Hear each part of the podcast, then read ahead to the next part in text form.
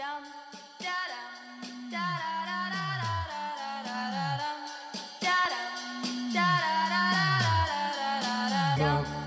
boom. This is gonna feel real good, alright? Most dope. Everybody, please put a thumb in the air. One,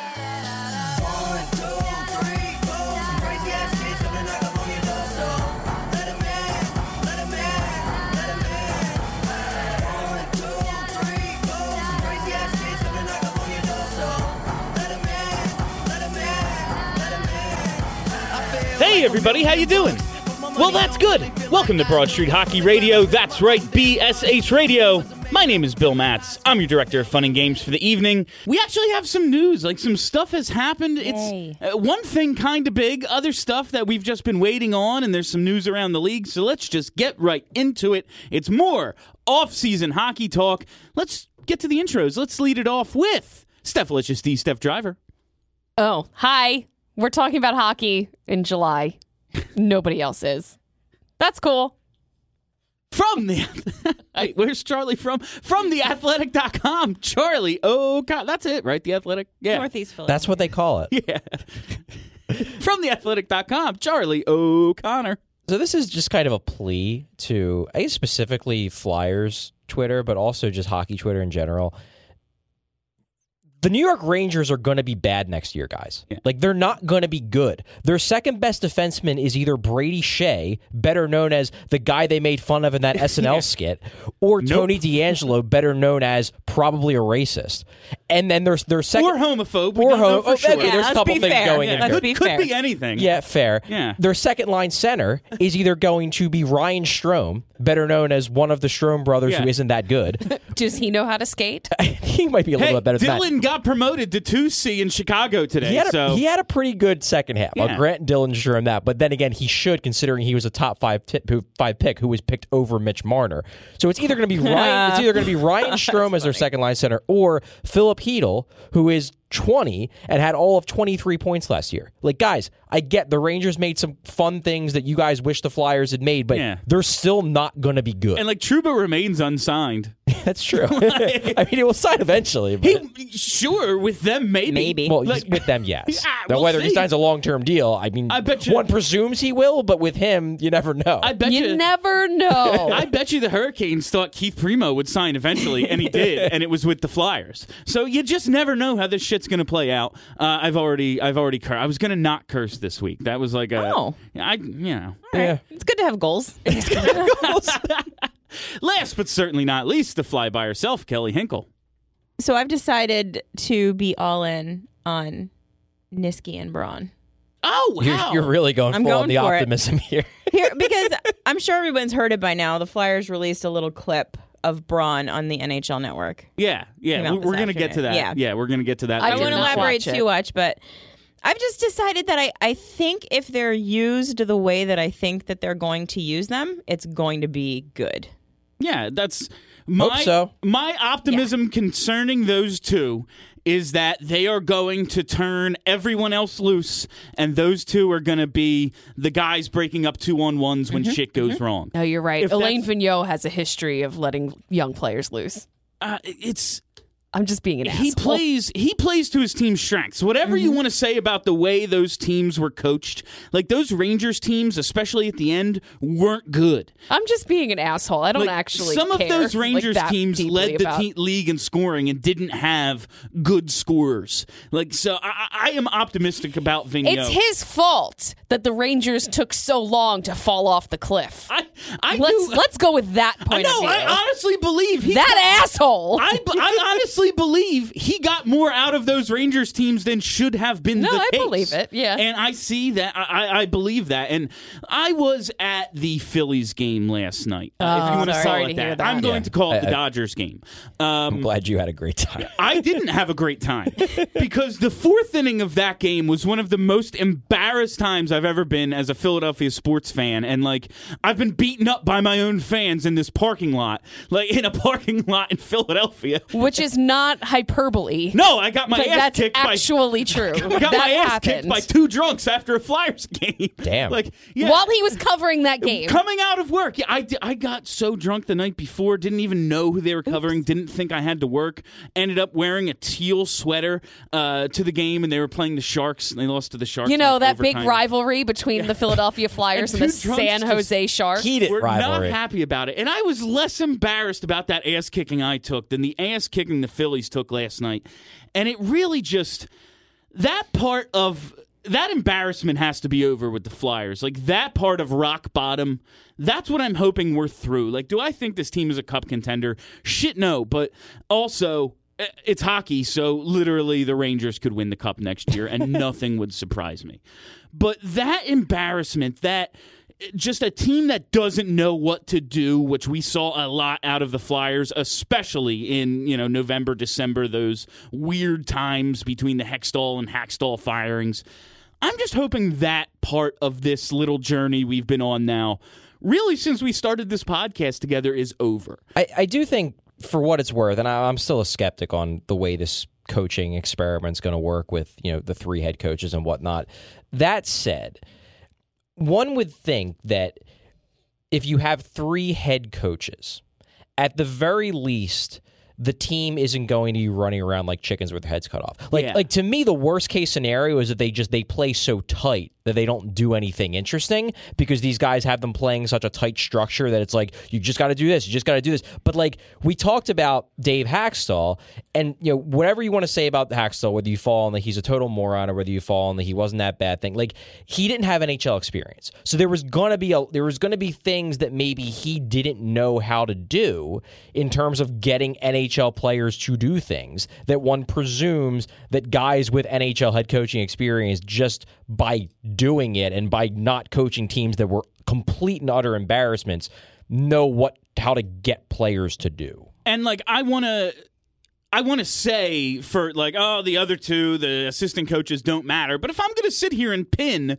uh, the penalty kill so much and like the goaltending's a part of it just not having good players was a part of it but if I'm going to pin so much of it on Ian Laperrière over the last few years I have to believe the assistant coaches that they brought in are going to do something Oh, they absolutely will. They can't be Like, worse. they can't They possibly can't be. Maybe no, maybe, maybe maybe not worse than Lappy. they can't be worse. I, I keep saying this. I think you know to be a failed head coach, you had to be a good assistant coach, and that's what I'm gonna. I'm I'm hoping to pin the tail on that donkey with those two for this time. I have a lot of think about questions about, your theory for good coaches slash good assistant coaches. So bad players make good coaches. Yes. And bad head coaches make good assistant coaches. Good assistant coaches often get the opportunity because they were, you know, and then it's whether they're good or not, you don't know because it's two different skill sets. Just coaching the defense, just coaching the special teams, having a specialty as a coach, that earns you the next level. And then So- you get your job as a head coach. And if you can manage a whole team, is a totally different skill set. if you're a bad player and a bad head coach and a bad general manager, does that make you oh Pierre McGuire Hey yo. I was going to say Paul Holmgren. or Paul Holmgren? But yeah. Oh, No. my joke was better. Thank But you. It was, but it does lead us to our first topic tonight. Paul Holmgren's out, fam. So, how many uh, season ticket holders didn't sign up for that inside edge thing because Homer is still there? That's my. That was my very. What's- what was the inside edge? That's their new season ticket holder plan. the thing that we everyone's- have to pay a crap load Yeah. of money for for So a team get- that's probably not going to be Oh, right, right, particularly right, great. Yeah, so you get the opportunity to buy stuff for a team that's not particular.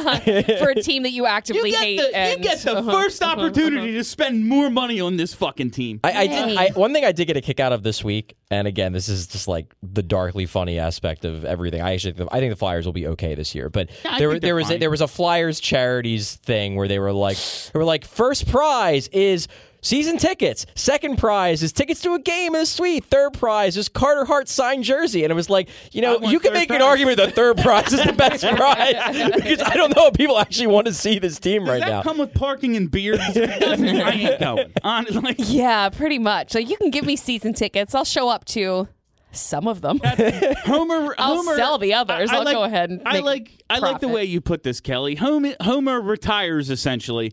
Uh, he's staying on as an advisor um, To Dave Scott. to Dave Scott and uh, Fletcher, but Fletcher reports directly to Scott now. He's the GM and president. What does this like mean? Because you had an interesting point, and Steph, you wrote a piece about the uh, the the connection between Hextall's firing and Holmgren stepping down as Yeah. president. So uh, first, you, Steph, I want to get to your uh, the the gist of your piece because I read it, enjoyed it, and Oh, uh, thanks. I wrote yeah. words. It Yeah, took me it took me a long time to write words. Um, so Holmgren knew for a long time going into this season, he knew that he was going to retire, and that was leaked around the same time that the world was on fire. So, understandably, that was really not on the priority list of things that you're going to talk about because Ron Hextall had just been fired. We find out that Ron Hextall is now mean to all of the players, and Dave Hextall is still here, and Dave Hextall plans to be here for a long time. And oh shit, Paul Holmgren's a lot more involved with this team than than we ever we thought. ever really. thought. And like that was just not on the radar at all. Um, so one thing that is is now much more publicly known, but was more quiet, is that uh, was more quiet before this announcement was that uh, Ed Snider put Paul Holmgren in charge of keeping the Flyers the Flyers, like the Flyers, and that's not necessarily about the on ice product, but more about what happens behind the scenes. It's The- all. It is about the on ice product too. But Also- yeah, it, it all point, yeah. plays in. But this is a we're, topic. we're talking Yeah. the culture, we're talking the environment, the fact that they're a family and and and everyone is welcome and once you're a flyer, you're always a flyer. And that wasn't how Ron Hextall ran this team. It was not, and this is something we've talked about really since Snider passed, and it's come up in the hey, does anyone actually want to come here anymore? Because we're not like that team that is, you know, basically the original seventh team. Like it's not that anymore. It's just come up in a multitude of ways, and I'm I, I was interested in the way you tackled it, Steph, because it looks your your point was basically Holmgren has put this in place now, so Fletcher can carry on that tradition. Yeah, yeah, I, I guess. And it's strange that they hired someone outside of the organization to carry on the the Flyers tradition, but it, it must have been clear. I, I, I don't know, but it must have been clear. And, and everything that uh, Holmgren said after Hextall was fired at the time, and I, I actually wrote this. Um, I wrote this in my article. At the time, it seemed like both sides were being purposefully evasive, just with the quotes that were coming out, like um, looking for a new voice, different mindset, uh, different mindset. We're we're here to do what's right in my mind, what's right for the organization. Like that's stuff that you say Yeah. when you're not really trying to answer a question. But it turns out like that's actually what they were looking for and they didn't know how to how to really explain that they're looking for a vision, philosophy, mindset that matches Ed Snider's. Yeah, And- yeah, it was it was a big part, and I think like th- the big the big pushback you get with this concept is people are like, well, so the the on ice product doesn't matter, and it it does, like because part of Flyers culture inherently is this idea that we're always going to be competitive, we're always going to be pushing, and obviously, very clearly, Ron Hextall wanted to change that, and in Ron Hextall's defense, he got the go ahead from Ed Snider before Ed Snider passed away to change that, but what I what I've said a lot a lot of times when people have asked me about the the tension in the organization before the firing is this. When you're winning, people are willing to accept changes. Absolutely, yeah. Everyone's happy when you're winning. But if you're going to come in and if you're going to change in a lot of ways the inherent nature and this is this isn't just a hockey team this is any type of organization. You're going to come in and change the try try to change the inherent nature of an organization. You better get results and you better get results pretty quickly. Because if you don't all the people who wish it was the old way are going to start grumbling. If you're if, if if you're succeeding, whether it's profits or whether it's winning, if it's a, if it's a hockey team, whether it's a business or whatever, people who aren't happy are going to keep their mouth shut because hey, It's working, so I guess maybe I don't know what I'm doing or I don't want to say anything because I'll get fired by the guy who has all the power. But if things aren't working, those grumblings become yells, and those yells become mutinies. And I think that's where the the failure of the on ice product played into this because if the team would have gotten off to a great start last year and Dave Hakstol would have looked like he was having a good Dave Hakstol year rather than a horrible Dave Hakstol year, and the goaltending was good, and the, the young players were all taking a step forward, then no, like I, Hextall probably wouldn't have been fired because everyone would have been happy because the team was winning. Yeah. But when you have the kind of start you had last year, that makes everything that was bubbling under the surface just explode. Yeah, your crown jewel, like, oh, Carter Hart's the guy who's going to set this. Well, where is he? Uh, well, no, he's not ready Not yet. now. Provorov and Sanheim are going to be, well, what, what are they doing? Provorov Uh, is struggling. we'll. Sanheim Yeah, is like- being is, is is turned into the number six by Yeah. the coach, who the GM won't fire. Yeah, like, it's just like it was a number of things. But Kel, you asked in it like, yes, it seems that they're setting this thing up to kind of try to get back to the old way. In some way, as Steph points out, like we're gonna have these guys. Uh, once you're a flyer, you're a flyer for life. We're gonna try to set this family atmosphere up again that maybe Hextall tried to uh, push against for his tenure here. But with Holmgren gone, that's like the last real link to Ed. Like, and it's that's crazy to think. Yeah, and I kind of it makes me think that the reason that he's decided to stay on in this advisory role is because he personally wants to make sure that he can instill in Dave Scott if he's going to turn Dave Scott into a hockey man that he makes him into the closest thing to an Ed Snider type of hockey man that he can. And once that's I mean once Dave Scott I think knows as much as he needs to know to be the hockey guy and not just the corporate guy. Mm-hmm. Then that's that's it. Then now it's Dave Scott's team. Now it's Dave Scott's organization. Now it's Dave Scott's vision, and and the Snider thing is no longer. It's you know it's kind of like in the background, like microwaves in I space. mean, Snider's always going to be yeah, have it's, his that's- stamp it's yeah, of course, but it's like organization. but it's no longer going to be the driving force behind what this team becomes. Didn't Dave Scott work with Ed Snider? Weren't they working together to run the team before Yeah. Ed Yes. Snider Yeah, died? he was involved with uh, them. Snider. Uh, uh, Mr. Snider was sick for quite a while. Scott has been around, and of course, it's the freaking company that Ed Snider started. Yeah. Like, Yeah. the well, yeah. I mean, that was that was a question Yeah. that I was googling Yeah. while I was eh, while I was asking it. Um, so I, I wouldn't necessarily say that every tie to Ed Snider is gone now. It's just every tie that is the, the most hockey side. is Yeah. the most visible to us. And- yeah, and, and the thing that I'll also say is that you know we talk about Holmgren, he's still advisor to Dave Scott. Like those guys are still around. Like They are. Bob Clarke is still around. No, that's Bill the- Barber is still around. There's just it, it's it's a really fascinating like it's, it's pretty fascinating kind of what's going on with the Flyers right now because you have this Holmgren thing where it's very clear that Holmgren, you know, found it very important for the Flyers to remain the Flyers from a culture standpoint, and and he, you know, it's it's no secret that he butted heads with Hextall on that. And Dave Scott, in one sense, wants to be like he wants to be viewed as Ed Snider's successor, and not just in name but in spirit. Mm-hmm. So there's that motivation too.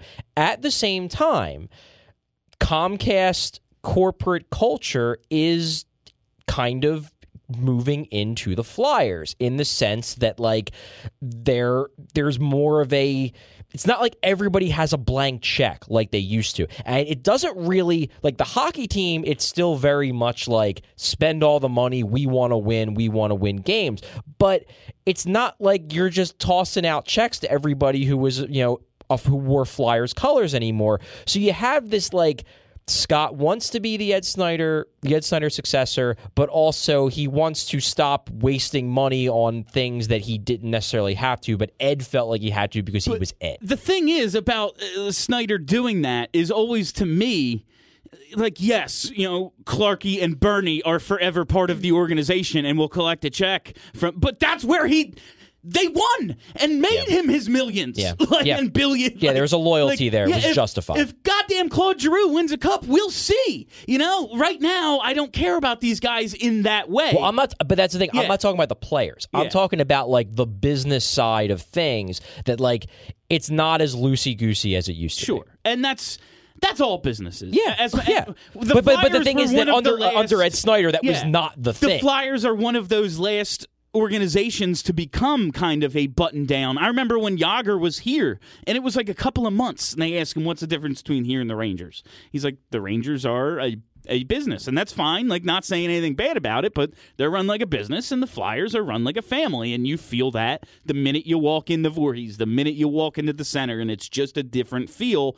And I've always worried about losing that. However, well, the hard the hard truth, 45 years. Yeah, so. and, and the hard truth about it is that you were always going to lose part of that by losing Yeah, Ed Snider sure. because Ed Snider was one of a kind. Like you're not as much as Dave Scott wants to be viewed as Ed Snider in the sense that he has this, you know, this intense desire to win and win at all costs, and he wants to be the guy who the fans are pointing to the same way the Phillies fans are pointing to John Middleton in the offseason. They're like he's going to get it done. Like that's what I think Dave Scott wants to be Yeah. viewed as, but at the same time, like. He's never going to be another Ed Snider because there No. can never be another Ed oh, Snider. Oh God, No, Ed Snider was just like, "Hey, I'm going to build an arena and start a goddamn hockey team." Yeah. And he did. Like that was like that's not what you did. But I, I, I was just interested in everyone's perspective on this because it was an odd. It seemed like odd timing. I, I don't know. the The whole thing was a situation. But let's get The in, whole thing, in fact, was a it was just, situation. like it just seemed like this is a, a weird. I guess the everything's done now. They got a couple RFAs to sign, but the the timing in the off season to do this seemed odd to me. I don't know. Like Well, if you if if you take part of this to like part of Holmgren's decision to step down was that he wanted to wait until he felt comfortable with the direction of the organization, you can make a case that as we talked about, the on ice aspect of it is part of it. And you can make a case that the reason why he waited until the offseason was largely done was because he wanted to see if he was satisfied with the offseason that Chuck Fletcher put together. And according to what he said, now obviously like you can say anything in the media, it doesn't necessarily Yeah. mean it's true, but everything he said in that in that press conference they did after the announcement implied that they were happy. One thing that was that really jumped out to me, and this was from Dave Scott, not from from Holmgren, um, that really jumped out to me is like like without saying Ron Hextall's name, they were taking another shot at Ron Hextall, and it was like I'll I guess I'll read from the um Yeah. fr- from the start of this. So probably one of the biggest pluses is he, as in Chuck Fletcher, is a collaborative guy. He's smart and he has a very open style. I came over to the facility to spend a day with Paul and was so impressed with the group of people we had. You had Chuck's staff in there, the new coaching staff in there, the data analytics people in there. And here we go. It's something I hadn't seen in the six years I've been here. Full collaboration and everyone agreeing on moves that we were going to make. And and that was just very, very That pointed. Like. Yeah. like I did not see this with Hextall. That goddamn nerd over there with his calculator was even chiming in. Like, that's how I always. That's always just what I picture these. And the, the- well, the interesting thing about Yeah. about this was that like I think a lot of people took that quote as the interesting part of that quote to be like, oh, the analytics people have more of an impact. And the fact of the matter is, is that they had Hextall's ear. Like Hextall was open to this stuff and a lot more open to it than I think people realize because he was just so damn secretive about the whole thing. Like he listened to Ian Anderson and that analytics team. It was just that like everything except Andrew. well, MacDonald. yeah, everything except Andrew MacDonald. Yeah, uh, but like the the interesting part about this quote isn't that oh well now they're listening to analytics. The Flyers have been listening to analytics for quite a while. The interesting part about this quote is the obvious shot taken at Ron oh, Hextall by Dave Scott. Oh, One hundred percent. Yeah. now let's get to that on ice product. Now I have some great news for you, Hinkle. A two-year deal was signed, Isn't that beautiful? and you even predicted a three last year, and you s- or I last did. week, and you would you I said you would off. be happy with a three. Three one point seven five. I said, fucking nailed it. Here we are. Scott Laughton uh, signed, I guess, last week, early, uh, right after the show, basically. that right? was it was Friday. It was Friday, yeah. All right. Oh, okay. So it wasn't right after the show. Uh, Scott Laughton signs two years, two point three million a season. I like it. This I like is, it. This is fine. Um, sure. it's a little he a- high, but Yeah. like a little, That's what. like a hundred k. Like who cares? Everything just seems to be coming in a little high, right? Yeah, Like- yeah. And I've It's like when I was wouldn't managing in a pizza place. Everyone's a little high. It, it's it, yes, and not just with just the laughed. Flyers. I think that there's definitely a trend across the NHL Yeah, that, that. all of these contracts are increasing, which is perfect. Distribute the Because- money to labor. I mean, we're we're leading up to the next buyout, so or the fi- next uh, lockout. I'm so. fine with it. I just see like some contracts aren't all, and I see Charlie has this comment here about complaining about the investment we're making, and I'm not because I like this potential fourth line. But I just see like Ryan Dzingel signed for three point three seven five a a million a season, and he just had a twenty six goal year. And I'm like, I don't know. Do we have 3.3 though? I think so. After Provorov and Konecny? I mean, I guess if you would have if you would have basically decided to let Scott Laughton go, Well, I mean, yeah, then you would Or have. you But why would they do that? Trade He's Michael a good player. For a bag of pucks. like, I'd rather. I don't really, the in, in all honesty, goal I don't really want Ryan Dzingel because he's a total defensive liability, and I prefer not to have that on my team. I know he scores, but I he's not the type of player I really want on the Flyers. It's just his numbers look shiny because he scored a lot of points on a crappy Ottawa team. I, he was like he's a half a point a game guy. That's someone On I would Ottawa. l- on mm-hmm. Columbus too. It- Columbus had zero interest in re-signing him, and that should tell you something because they lost. Yeah, they run lost. organization. They they- lost everyone, and they're like, "Nah, dude, you're you're cool. You can go." They'd rather just not spend any money. They'd Like, rather not have a guy who they don't think is that good because would- he's not that good. I'd rather have a, a legit middle six forward than not. Like right now, we have a big glaring hole there, and I'm not confident any of the kids are going to fill in and score 26 goals next season. I don't think Ryan Dzingel would score 26 goals in that role, though. That's the thing. I mean, he scored 26 goals when he was one of three useful forwards on Ottawa, and someone has to score points. Like, You're- I don't think that he's. I just, I'm not that. Like, I don't think it's a bad signing, but I, he's not somebody that I'm like, damn, I really wish the Flyers would have done that. Like, yeah, whatever. Uh, Like, go, going back to Laughton, though, I think the thing that really. The, the one thing that I love the Laughton deal. no, I mean the one thing about these deals, and I, I really do love the uh, evolving wilds contract, contract projections. I think it, it provides a good baseline. It helps us kind of have a good idea going into the offseason how much these guys are going to cost. But the one thing it doesn't do, and and they would surely admit that this is a weakness of it, is that it doesn't account in real time for comparables that are signed as the offseason progresses. Like here there's here's probably what happened with Laughton. There's a guy named Alex Iafallo who plays for the Kings, who is 25 years old. And I believe three days before Laughton, two days before Laughton signed his contract, Alex Iafallo, who had 33 points last year, signed a two year deal with a $2.425 million cap hit. And you know what happens when that happens? Boom. There, there's your comparable. And the fact of the matter is, is that Scott Laughton's going to going to look at Scott Laughton. I don't know why I said Latin. That's ridiculous. What are you, me? I know, right? Just can't um, pronounce Scott? Laughton went into that negotiation and he's like, okay, Alex Iafallo is 25 years old. I'm 25 years old. Alex Iafallo played in 157 games in his NHL career and has 58 points.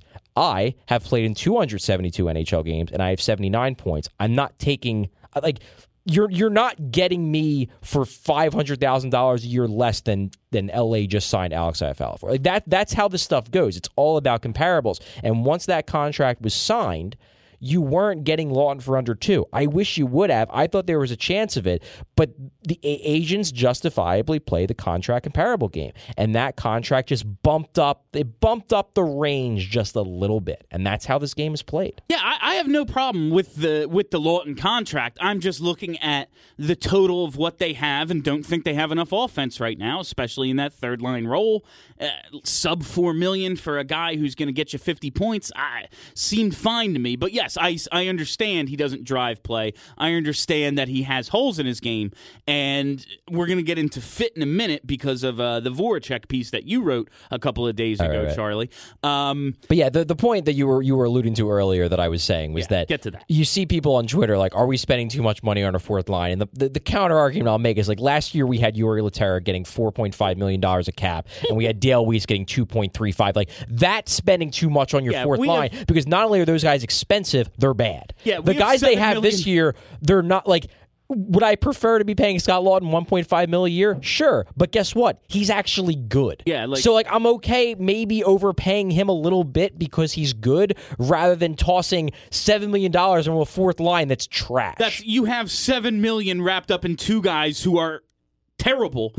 you have 4.9 wrapped up in uh, Laughton, Pitlick, and Raffl. And Raffl, who are fine. And they're they're fine. Yeah. Yeah, they're fine. I, I don't want to see Raffl anymore. I'm over him. But I know he's a fine enough hockey player. He is Why did you start hating Michael Raffl? Because he just represents this era of mediocrity. We didn't need He's to this guy. him. Like Michael Raffl is this guy who are like, no, he's fine. He's good. Like, I, I understand that he's a a good. You- you were just subjectively, five. you were just I'm just done with over Michael him. I'm just over him. It's just You've just picked him. um, and, yes. Okay. He's just uh, he does nothing for me. Okay. He just what? How does he make the team better? I, he's just a, a placeholder. He's fine. He'll be fine. Okay. We'll move on from that though and get to. He's, he's the second best defensive forward on the team, but it's fine. and that's I don't It's think fine. so anymore. I think there was I a do. case for that a year and a half Yeah, ago. he might be third. I don't. I think Couturier and Lindblom maybe. Kevin, Hayes I always like forget center. I'm Hayes- looking at his name right here. Kevin Hayes is an 18 minute a night Yeah, center. I, I, pretty good. I hope. Kevin Hayes is good defensively. He was good defensively. Well, I wouldn't say he was great defensively. He was good. I hope he comes in and is very good defensively in the new system. Hope so. We'll see. Nicolas Aubé-Kubel NAK NAC signs for 700k. It's a two-way deal. Uh, I think his minor salary is like 85,000. Um, not waiver exempt. Do we expect him to be on this roster out of camp, even if it's as a 13-14? Like he's a He's second gonna round. have to be, or he's they're gonna 20 have to yeah, trade he's 20 Well, not necessarily. I mean, he hasn't really played in the NHL. Yeah. I, I think it's extremely plausible you could slip him through waivers. A 23 year old former second round pick making 700K. I like if I'm a GM, I just go like, yeah, grab him, see what happens. Like I would not let that guy get through waivers just as a flyer. Uh, yeah, he plays for the, but that's not the way I'm using it. I'm just like, he seems like a guy I would take on my team. Now, of course, it's all about who you have on your roster. We overvalue our own players because we see them. I get it, but I, I just this. I, I, I don't want to lose guys. I'm I- look. I'm rooting for Aubé-Kubel to make this team too. because I like him a lot as a player. Does he make this team? It's tough to say because Fletcher, Fletcher and Flahr in in their like availabilities over the last month, public availabilities with like in scrums and whatnot, they've named a few players. yes. They did not name him. They named Farabee. They named Frost. They named Rubtsov. They named Ratcliffe. They even named Vorobiev. They named Vorobiev. That's the surprising no thing to one, me. no one named Knack, and I, I'm Vorobiev. I'm pissed off at. If you want to be pissed off at Michael Raffl, I'm pissed off at Oh, I- Vorobiev. uh, Vorobiev, like I didn't. Completely shit the bed last I did year. when I not was like. expecting no, so many good things from him. Listen, It did did NAK look like a? Oh yeah, this is a guy who's going to be on like Scott Laughton last year. I was like, this is a guy who can play for my team any day. Did NAK flash like that? Absolutely not. Did he look like he belonged? Way more than Vorobiev. I, After yeah, game I agree. I absolutely agree with that. And I will I will give a little a little teaser here because I have an article coming out tomorrow on the Athletic. Please subscribe to read the whole thing. Um, with where I had a conversation with uh, with Brent Flahr one on one, and I asked him about all twenty of our uh, of the guys we ranked on our list that we released today. Uh, and I asked him specifically f- f- when it came to Aubé-Kubel about is he a guy who you think can factor in? And here was his answer, which was interesting. Said, Well, we're hoping he's challenging. He's a guy that when he's playing the right way, playing with energy and with an edge, he has a chance to be a useful player. He can play on both sides of the puck. He can chip in offensively, but the big part of his game is going to be his energy and his being able to be defensively responsible and kill penalties in order for his coaches to trust him. He's got the tools to play, and whether he's ready to go, we'll find out. But he's a guy that's been around for a couple years, and his time is now for sure. Oh yeah, he's 23. It is So- absolutely make or break time. It's a one year deal. I'm not saying oh he has to be here. Like no, that's that's nonsense to me. And we talked last week about the mix of what this really the bottom four forward spots are going to be. It's going to be all about how it it shakes out on that third line wing spot that's open, and then you build your fourth line from there. Like if if if Laughton gets that third line wing spot, Pitlick can play center. There's a lot of different things they can do. That opens up uh, a chance for Vorobiev to play center. It opens up a wing spot maybe for NAK. So I'm interested to see how this plays out. I really want to see these camp battles. I'm looking forward to watching this team play hockey because there's so many variables. Like there's so many things we've talked about on this show since the season ended that could go a bunch of different ways. I'm looking forward to seeing this team play. I'm with you, Charlie. I'm not ready for summertime to be over. I'm not ready. That's for- my thing. I'm not ready for work to be in full uh, in full effect again. But I will say, it's just so up in the air like these these spots that we keep harping on that I want to see how it ends up. Like I want to see if Morgan Frost makes this damn team. I want to see if NAK finally finds himself a spot. I want to see what our uh, you know bottom pair defense looks like and if we're going to carry a seventh and eighth defenseman. All those things that are going to play out in camp. I'm looking forward to watching. I was I was really not into Aubé-Kubel for a while. Um and that was due to his suspensions. Right, right, right. Due Oh, to his yeah. suspensions. But he went all of last season without being suspended, without getting suspended. and that's why So I'm down on him I I want one dirty player well, you can't say that. why not Well, he Bill can say it. I can say it. he can say what he wants. Yeah, I don't. coach we can't- don't have to agree with the him. coach can't say it I uh, can He might be able to. Yeah, and the NHL coach could definitely say that. They Yeah. just have, they, just, they, Poor they just have to use like I was gonna say, they maybe have to use different code words like mm-hmm. sandpaper and Yeah. grit. Gritty. and plays edgy. on the edge. Yeah, exactly. That's, Goes I hard want a in the guy Who corners. plays over the edge. That's I know. Um, so I guess I'm supposed to be excited about him again, and I just don't know if I am. he was nothing if not efficient in the AHL. Like you look at his numbers and you go, "This is a guy whose game could translate to being a good bottom sixer in the NHL." Does it? Like everyone, uh, I saw some people like, "What's everyone excited about NAK for?" He's just a fourth. I'm like, I'm not excited. I'm. Uh, it's a.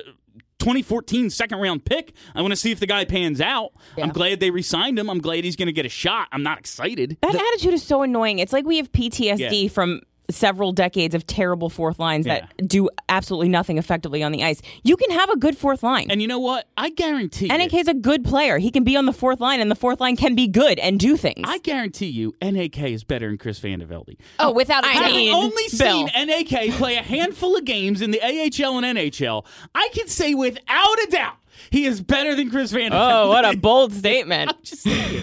Who could possibly I think the- agree? Burning the barns down with that one. The thing I've always liked I'm a about master of the hot take. There it is. it's true. The thing I've always liked about Aubé-Kubel is that, and this goes back to last year, uh, really, which is when he started really catching my eye because he didn't have a good first year in the AHL. But last year, uh, using the, the the tracking data that uh, that Brad does for uh, for Fancy Stats and BSH, uh, Aubé-Kubel drives play, and he drives play very well. And even in that stint in the NHL, that nine game stint, and he didn't score, and he didn't get a lot of minutes, but his Corsi was around 56% and his expected goals was around 57%. And you know what? Like the, the complaint you hear from from people within the Flyers organization about him is consistency. It's that they want him to play with that that energy and that edge on every shift. And like I get that to a degree, but I question how big of an issue the consistency is if his teams are consistently out shooting and out chancing the opposition when he plays. Like uh, I'm just saying. Like and they've done that for the past two seasons in the AHL and they did that for whatever was lacking in his game offensively. They did that when he played in the NHL last year. And you know what? I could use a guy who drives play on the fourth line. That would be nice. No, uh, you had a great explanation for um, the definition of driving play, and it was uh, when you're talking about Lindblom. I think it was on Twitter, maybe it was in one of your articles. But right side of the puck is a. Uh, it's a term that, that it's it's a hockey boy. Oh, he's always on the right side of the puck, but it was something that was so noticeable about NAK when he was up here. Like, is is he flashy? Absolutely not. No. But it's something I'm looking forward to seeing if he can carry over and make this team. And you always need homegrown talent. If I've learned nothing else from the Phillies, it's that if you don't grow your own players, you have to spend way too much money to get others. So- I'd li- I'd like to see NAK on this team, and I wouldn't even have a problem if he's he makes the team as a, a 14th or 13th forward. I'd like to see him on this roster. I'd prefer that over Jori Lehtera. You Well, know, sure. I, I think, I think I'd prefer you Bill on this team than Jori Lehtera because at least they know not to I play get, you. I get. I would be consistent. Very I would, consistent. I would be consistent. You would eat a lot of popcorn in the press box. I would be consistently dirty if they played me. You would not have to worry about my energy out there because I would be so scared. I would be cross checking people before they could cross check me. Would you do the, the Phil Kessel to John Scott, just hacking away yeah, just at start, ankles? just start going to town before he can get to me. oh my I got God. that reach. Uh, Charlie, I really like this Voracek piece because uh, you are a um, you are one of the staunch Voracek defenders, but you took a very, uh, you took a very, as you do, logical and fact-based approach to your assessment. I am what- shocked. Of what I, I'm- I'm not saying. I'm just saying Charlie is typically the shut up idiots. Voracek is good, and I appreciate that because he is. Uh, but you took this. Sometimes idiots need to be told that. I do. I, I just said I do. I say all the time, like I'm too harsh in my Voracek criticism. Like I understand that he's a good player, and I bash him a little too far uh, sometimes. But it's because I expect him to be so good, Which is fair. It's and sometimes he isn't. Like I think he should be a first line pl- player, but he's really just like the best second line player. Um, how, just like, run me through the gist of your piece, and then we'll get into uh, some of the details. Sure. So the, the gist of the piece was basically that from a scoring standpoint, he's pretty much the same guy he's always been, and not just from a point standpoint, also from the amount of offense that he's creating, whether it's, you know, scoring chances, whether it's shots, whether it's setting up his line mates for shots, like all the underlying data we have implies that from an offensive standpoint, individual point creation pretty much the same dude. You know, just last year he was point per game. This year he had his usual like Jake down year, but still gets sixty five points. Of yeah. Yeah, like it was just normal Jake. What's changed, and it, the interesting part about it is it really changed pretty much the year they hired Dave Hakstol, is that Jake Voracek used to be one of the best play driving wings in hockey at five on five. And now he's just fine. Like he's basically just break even. And he sort of turned into a guy where you know if you put him with a Sean Couturier he'll do great. If you if you ask him to drive a line he can't really do it anymore. And it's just it, it, it stinks because like he used to be able to. It was the It- it thing was that the- made him stand out. it was the thing that made him great because when you when they signed into that deal, you were like, okay, well, he's never going to score like Patrick Kane, but you're going to have the puck all the time Yeah. when he's on the ice, and they don't they don't have the puck all the time when he's on the ice anymore, and. You know, he's not old. He's 29. He turns 30 in, in August, but he is past his age related prime. And I think it's it it is plausible to me that part of this could have been due to hack. It's plausible. But it's just as plausible, if not more so, that he's just not a play driver anymore. And, and that doesn't mean like you can not be a play driver and and not be a liability. I don't think he drags down his line mates. I just don't think the last couple years he's been elevating them like he's done in the past. And he's at the age where you kind of have to wonder, is that ever going to come back? Uh, we thought that about Giroux, though. True, but Giroux also to Moved get to wing. get Well, yeah. that that back that guy back. with He changed. Yeah, yeah. he played with Couturier and moved to This wing. is- and that's where I want to get to now. It's where do we where is the fit with Voracek on this team? Because as of right now, I, I I personally expect him to play with JVR and Hayes on a second line. But we you just uh, a few minutes ago talked about Ryan Dzingel and how we have so many guys who put up points, who score, and don't drive play, and that is JVR, and Yeah. it might be Jake. So if Hayes Hayes has been a good relative uh, Corsi guy the last few years of his career, so maybe he's the play driver that can make that line go, and then the other two are the the setup guy and the scorer on that line, and boom, we're good. It's a line that functions. But if it's not, like I'm looking at like Lindblom's that guy who might not put up the points but can help drive the line, and him and Hayes could be that good duo, and then Voracek when we're in the offensive zone, boom, do your thing, Jake. But then I'm looking at like, man, Patrick and JVR were such a bad fit last year. Like they just did not look like they It's should true. play together. It's I true. did. I just didn't Yeah, it like wasn't, it. it wasn't a good fit. Um, like, that said, Patrick is only 20, so like sometimes guys they cl- don't Sure. click at one time, then start clicking. Th- that's sort of the wild card about this whole thing, and that's not not Patrick, but everybody loves to talk about line combinations, Yeah. and I get it. It's the summer. We're trying to put together our ideal lines and whatnot. But number one, coaches change lines all the time. So whatever line combination you have in your head is like, man, I wish they try that. I guarantee you, at one point or another next season, they will try it. You will get your chance because coaches love to juggle lines because it makes them feel like they're doing something. Secondly, we have no idea really how Alain Vigneault is going to do this. Like one thing that Hack did a lot was he loved his duos. Yeah, You know, he did, he didn't necessarily build lines, And that was a but he built he built duos, and it was like Giroux and Couturier. For a while, it was Giroux and Voracek. You know, it- you know, we had Simmonds and Schenn for a while. Like there were duos that stayed together, and then the third guy kind of moved in and out. I don't know if that's how Vino works. We'll have to see. If it is, maybe Hayes Voracek is a duo.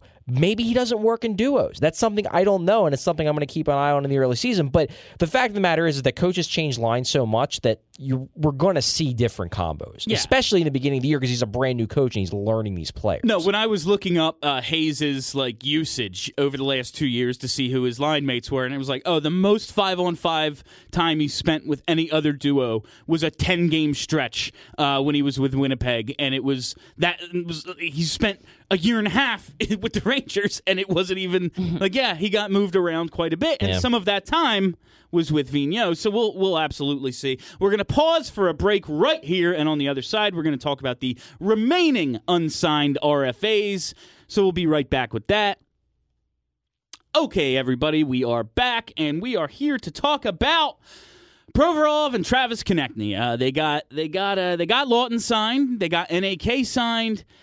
This is what we're looking at. The uh, what was this? The 2015 draft class here. yeah, first that, round, uh, yeah. 2015 first round. Provorov and TK remain unsigned. I've been talking for weeks about how I'm a little worried about an offer sheet. And then I looked at a list of the still remaining unsigned RFAs. There's a You- lot them. You might believe, uh, if you, you know, pay attention to hockey, that Mitch Marner is, an, is a maniac uh, trying to burn down an organization by not having signed a contract yet. or maybe he just plays in Toronto where Yeah. all they do is talk about hockey. Like, And also, he's a little, he's Oh. a little out of his mind. all His- the- his dad's a little- be. Yeah, yeah. But, like, all. I think he's a perfectly normal kid. I think his dad. yeah, is his little- dad is like little full, extra. full Mr. Lindros. I was about to say, are Yeah. we, I I always thought it was Bonnie more than Carl. You- it mi- could have been.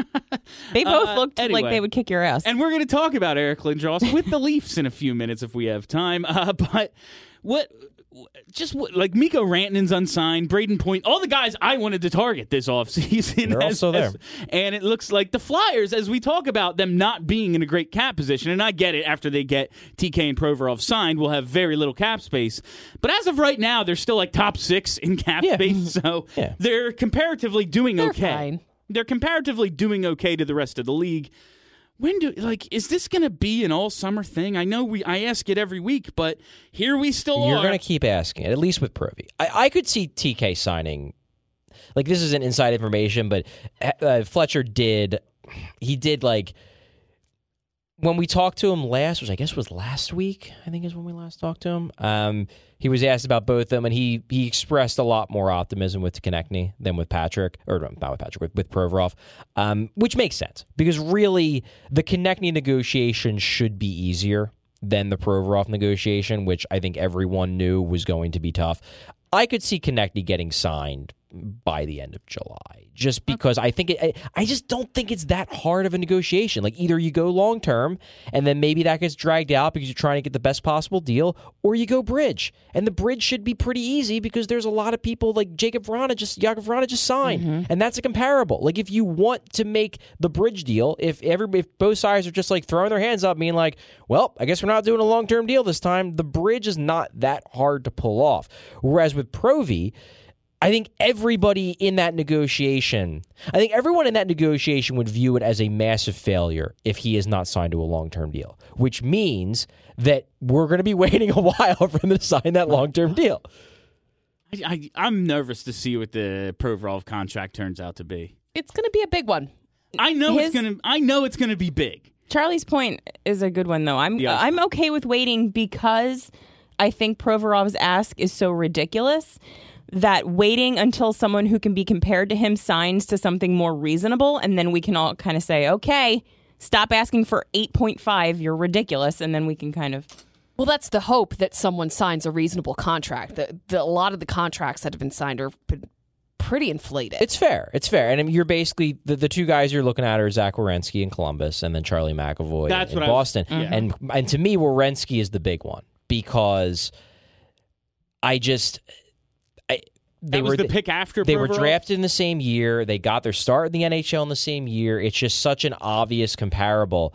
And I don't I, I I don't have any insight into the Werenski negotiation, but I don't think his agent is the type to drive as hard of a bargain as I think Mark Gandler wants to drive with Provorov. And the fact of the matter is, is that if Werenski comes in at like low sevens, it's really hard for Gandler, who's Provorov's agent, to be like, my client is worth a million and a half more a year than Zach Werenski, who has more points than my client and was basically used in the same role. Werenski has 128 points in 237 games. Uh, where did Provorov go? 97 points in 246. So Like those two should come in around the same. The only thing What that do we have in terms of ice time? Do you have that? Provorov has played more. yeah, Yeah. he does. Yeah, Uh, Provorov has averaged. He averaged tw- over 25 minutes last year. And that plays a lot. yeah. And and that's what That's Gandler what is going to gonna- use to bang the table is the usage. The usage is unprecedented because you guys ran this guy into the ground, so you got to pay him for it. Which is an it's not a ridiculous position to take.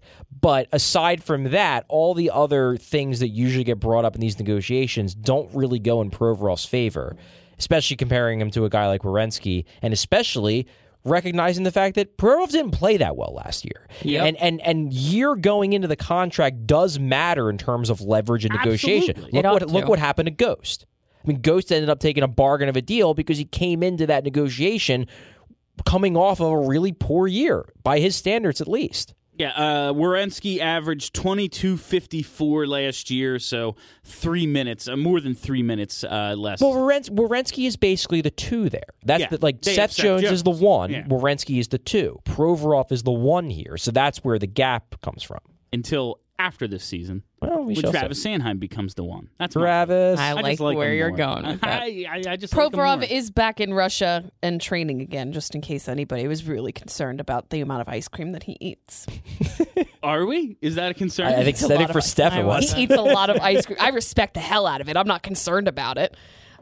23 year old athletic men can eat all the ice cream they He want eats and nothing so much happens. ice I have- cream, and I want his Fine. life. I- like I you do, you babe. Oh, I have no issue. Uh, Farabee was at um, Cheesesteak place? Stake him up. yeah, stake him him up. up. Yeah, Oh, was he Stake really? up Went to is South yeah, Philly. he went Yeah. to stake He's him a deep up. South Wow. Philly there. He's like- Wow. That's a neighborhood place. I Yeah. am so You're on- proud. What's that? Like tenth? Like you're right. It's it was right near where I used to Yeah. live, like right on 10th and mm, Shunk. off of Oregon. Well, I yeah. see enough commercials for it on Flyers Stake 'em games and up. Phillies Yeah. games. Uh, Good well, for you, Frisbee. well, he's his family is originally from the area, so that might be the like he might have got a recommendation from a family member to go to stake him up. That's It's a good cheese. cheesesteak. It's good, man. They It's have a good good. They have everything good there. My buddy lives like right next. To. Do to they it. have fried mac and cheese? I feel like they do. I couldn't tell you. I feel like they do. I used to order from them a lot. Good good job, Frisbee. All right, we have uh, we got like ten minutes left, so let's do this Justin Braun thing. Um, Kelly, did you listen to this? Here? I did that. yeah. So what's up with Justin Braun? How we liking him?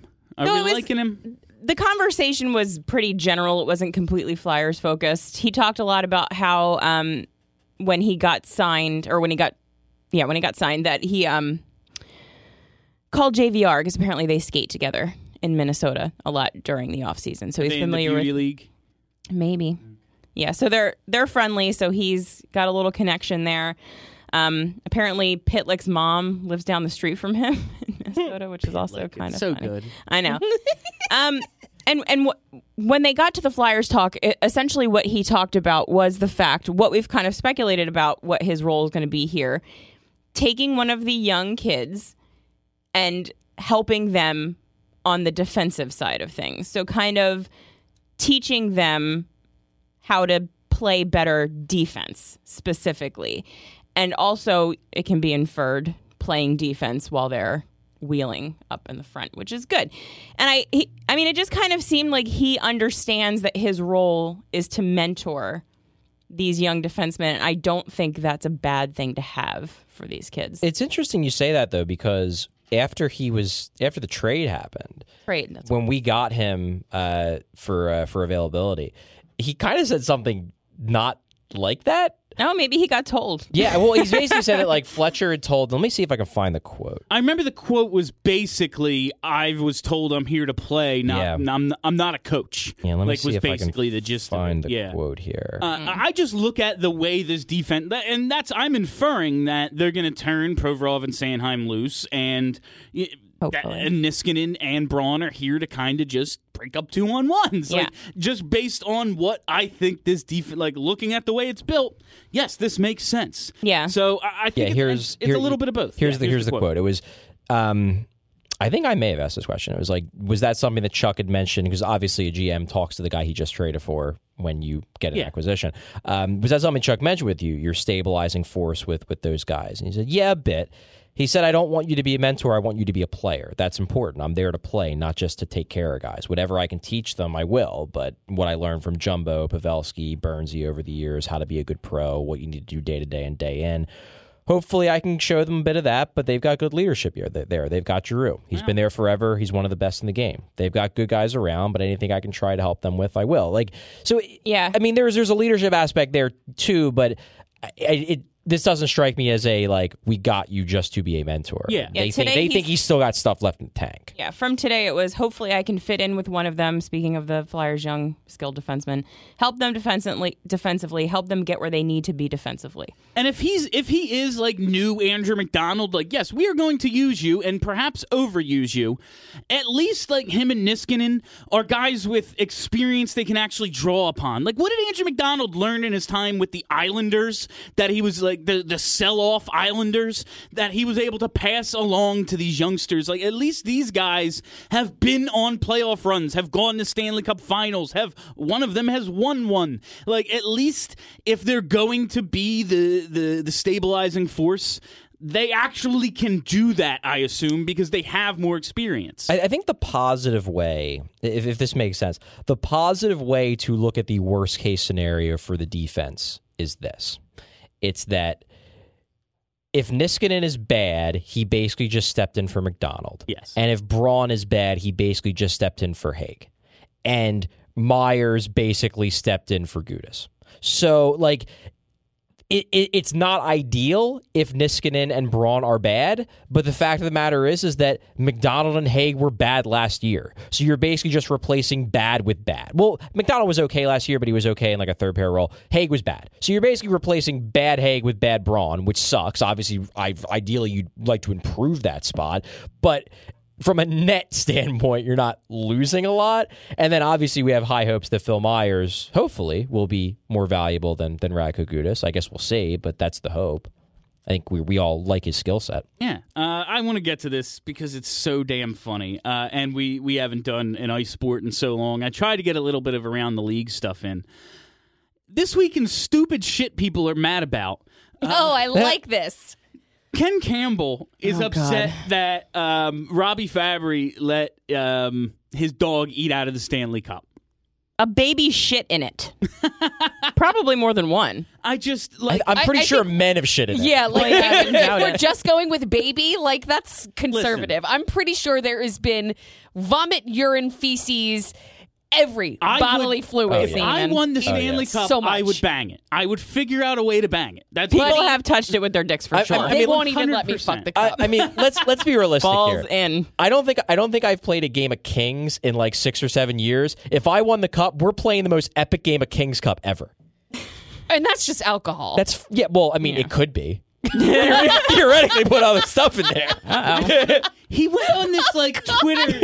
he went on this like Twitter rant about. I thought this was about respecting the cup. Why did you think that? It's about having the best fucking time imaginable. Every picture of the guys taking the cup home, there's always something absurd that they're doing with Mario it. Lemieux lost it. They had to drain his pool to fucking find it. More than one uh, person has dented it. How big of a pool did he have?